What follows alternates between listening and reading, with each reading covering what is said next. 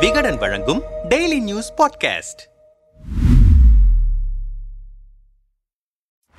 தமிழக அமைச்சரவையில் செந்தில் பாலாஜி தொடர வேண்டும் என தமிழக அரசு ஆளுநருக்கு பரிந்துரைத்த நிலையில் அவர் அதை ஏற்க மறுத்து விளக்க கடிதத்தை அனுப்பினார். பின்னர் தமிழக அரசு சார்பாக விளக்கம் கொடுக்கப்பட்டது. அதை ஏற்று அமைச்சரவை மாற்றத்திற்கு ஒப்புதல் அளித்திருக்கிறார். ஆனால் செந்தில் பாலாஜி மீது குற்றவியல் வழக்கு பதியப்பட்டிருப்பதால் அவர் அமைச்சராக தொடர்வதற்கு மறுப்பு தெரிவித்து ஆளுநர் மாளிகையிலிருந்து அறிவிப்பு வெளியானது. இந்த நிலையில் அன்று இரவே தமிழக அரசு அமைச்சரவை மாற்றத்திற்கும் செந்தில் பாலாஜி அமைச்சராக தொடர்வதற்கும் அனுமதி அளித்து அரசாணை வெளியிட்டிருக்கிறது. ஆளுநர் மறுப்பு தெரிவித்திருந்த நிலையில் செந்தில் பாலாஜியை அமைச்சராக தொடர தமிழக அரசு ஆணை பிறப்பித்திருப்பது மீண்டும் அதிகார தீயை மூட்டியிருக்கிறது. அமைச்சராக யார் தொடரலாம் தொடரக்கூடாது என்பதை உறுதி செய்ய வேண்டியது யார்? இந்த அதிகார மோதலில் தமிழக அரசு ஆளுநரின் அடுத்த கட்ட நடவடிக்கை என்ன என்னும் அடுக்கடுக்கான கேள்விகள் எழுந்திருக்கின்றன. ஒரு பக்கம் திமுக ஆளுநர் என்னும் அடிப்படையில் இந்த விவகாரம் சென்று கொண்டிருக்கும் நிலையில் அதிமுக தன் பங்குக்கு ஆளுநர் சட்டப்படிதான் இந்த உத்தரவை வழங்கியிருப்பதாக அவருக்கு ஆதரவாக கருத்துக்களை சொல்லி வருகிறது. இதுகுறித்து அதிமுக கட்சியின் முன்னாள் அமைச்சர் வைகை செல்வன் போக்குவரத்து துறை அமைச்சராக இருந்த செந்தில் பாலாஜி பணம் வாங்கிய வழக்கு நான்கு ஆண்டுகளாக இங்கு நடந்து வருகிறது. இந்த வழக்கு ஏன் அதிமுக ஆட்சியின் போது விசாரிக்கப்படவில்லை என கேட்கிறார்கள். திமுக ஆட்சியில்தான் உச்சநீதிமன்றம் இதை இரண்டு மாதங்களில் முடிக்க வேண்டும் என தீர்ப்பளித்ததை நினைவூட்டுகிறேன். அதன் அடிப்படையில்தான் அவர் மீது அமலாக்கத்துறை நடவடிக்கை எடுத்திருக்கிறது. இதுவரை தமிழகத்தில் அமைச்சராக இருந்தவர் ஒருவர் கைது செய்யப்பட்ட எந்த வரலாறும் இல்லை. அப்படி குற்றச்சாட்டு எழுந்த பின்பும் அவர் அமைச்சராக தொடர்வது ஜனநாயகத்திற்கு விரோதமானது. குற்றவியல் வழக்கில் தடுப்பு காவலில் இருக்கும் அமைச்சர் பதவியில் தொடரக்கூடாது என சொல்வதற்கு ஆளுநருக்கு உரிமை இருக்கிறது. ஆளுநர் சட்டப்படிதான் இந்த நிராகரிப்பை செய்திருக்கிறார். அமைச்சராக இருந்தால்தான் பாதுகாப்பு என கருதி அவரை அமைச்சராக தொடர விருப்பம் தெரிவித்திருக்கின்றனர். ஆனால் அது ஜனநாயகத்திற்கு அழகல்ல என்பதால் அவரை அமைச்சராக தொடர ஆளுநர் மறுப்பு தெரிவித்திருக்கிறார் என்றார்.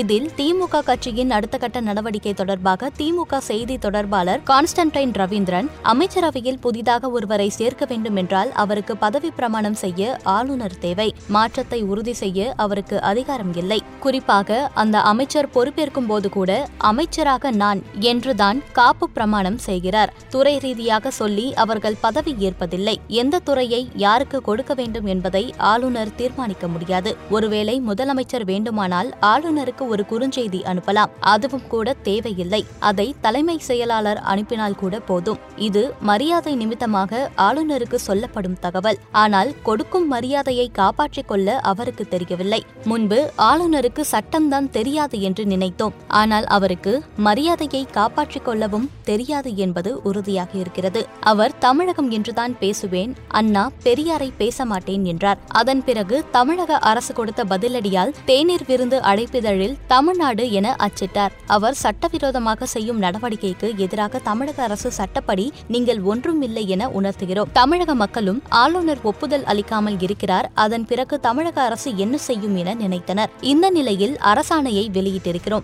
ஆகவே இதிலிருந்து அவருக்கு எந்த அதிகாரமும் இல்லை என்பதை மக்கள் அறிந்து கொள்வார்கள். அவரின் இந்த செய்கை அவர் மதிப்பை மேலும் குறைத்துக் கொண்டே செல்லும். இனிமேலும் இவர் மோதல் போக்கை மாற்றிக்கொள்ளாமல் இருந்தால் அவரை கண்டுகொள்ளாமல் இருப்பதே சரியானது என்னும் முடிவுக்கு திமுக வரும். ஆட்சி அமைப்புக்கு சட்டசபையை தொடங்கி வைக்கவும் அவர் தேவைப்படுகிறார். மற்றபடி ஆளுநர்கள் மாநிலத்தில் எதற்காக இருக்க வேண்டும்? இதற்காகத்தான் அண்ணா சொன்னார். பதவி பிரமாணம் செய்த பிறகு அவர்களை டெல்லியில் வைத்துக் கொள்ளுங்கள் என்று. மாநில அரசுகளுக்கு செலவுகள் மிச்சமாகும் அல்லவா? புடிச்சு வச்ச பிள்ளையார் போல மாநிலத்தில் அவர்கள் இருக்க வேண்டிய அவசியமில்லை. ஒருவேளை மாநிலத்தில் அசாதாரணமான சூழல் இருந்தால் டெல்லியிலிருந்து மாநிலத்திற்கு அனுப்பி வையுங்கள். இப்படியான முடிவுக்கு திமுக தலைமை நிச்சயம் தள்ளப்படும் என்றார் இது குறித்து மூத்த பத்திரிகையாளர் பிரியன் இந்த அமைச்சரவை மாற்றத்திற்கான காரணத்தை முதலமைச்சர் ஸ்டாலின் சொல்லியிருக்க வேண்டிய தேவையில்லை. அவ்வாறு குறிப்பிட்டு கொடுக்கப்பட்ட ஆலோசனையே தவறானது. அதை குறிப்பிட்டிருப்பதால் தான் அது தவறாக இருப்பதாக ஆளுநர் கூறி அதை திருப்பி அனுப்பினார். அதேபோல இந்த விவகாரத்தில் பலரும் ஜெயலலிதா ஆயிரத்தி தொள்ளாயிரத்தி தொண்ணூத்தி நான்காம் ஆண்டு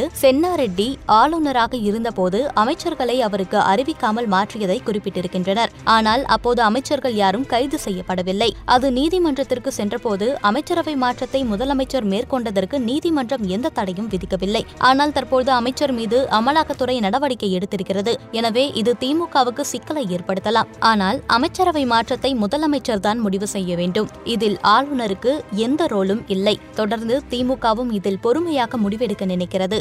ஆளுநர் இந்த மோதல் போக்கை தொடர்ந்தால் எப்படி ஜெயலலிதா காலத்தில் சென்னாரெட்டியை அழைக்காமல் சட்டசபை கூடியதோ அது தமிழகத்திலும் நடக்கும். அதேபோல பெண் பெண்டிங் மசோதாக்களை அடிப்படையாக வைத்து திமுக வழக்கு தொடரலாம். ஆனால் அதில் திமுகவால் வெல்ல முடியுமா என்பதை அறுதியிட்டு சொல்ல முடியாது. குறிப்பாக தெலுங்கானா மாநிலத்தில் ஆளுநர் தமிழிசை சவுந்தரராஜனுக்கு எதிராக வழக்கு தொடர்ந்தவுடன் அவர் மசோதாக்களுக்கு உடனடியாக ஒப்புதலும் அளித்தார். அந்த நிலையும் ஏற்படலாம். தவிர சில தினங்களாகவே சட்ட விதிகளை மீறியதாக மாநில அரசு மீது குற்றச்சாட்டை முன்வைத்து ஆட்சி கலைப்புகளுக்கு ஆளுநர் அடிபோடலாம் எனும் தகவலும் வருகிறது. பாஜக கட்சியினர் தாங்கள் எதை நடத்தி காட்ட வேண்டும் என கற்பனை செய்தார்களோ அதை வதந்தியாக கிளப்பி விடுகின்றனர். தேர்தல் வரும் நேரத்தில் பாஜக செய்தால் அது மீண்டும் தமிழகத்தில் பாஜகவுக்கே அடியாகும். அது இந்திய அளவிலும் எதிர்க்கட்சிகளை இன்னும் வீரியத்துடன் ஒன்றிணைக்க வைக்கும். ஆகவே அதை பாஜக அரசு செய்யாது என்றார்.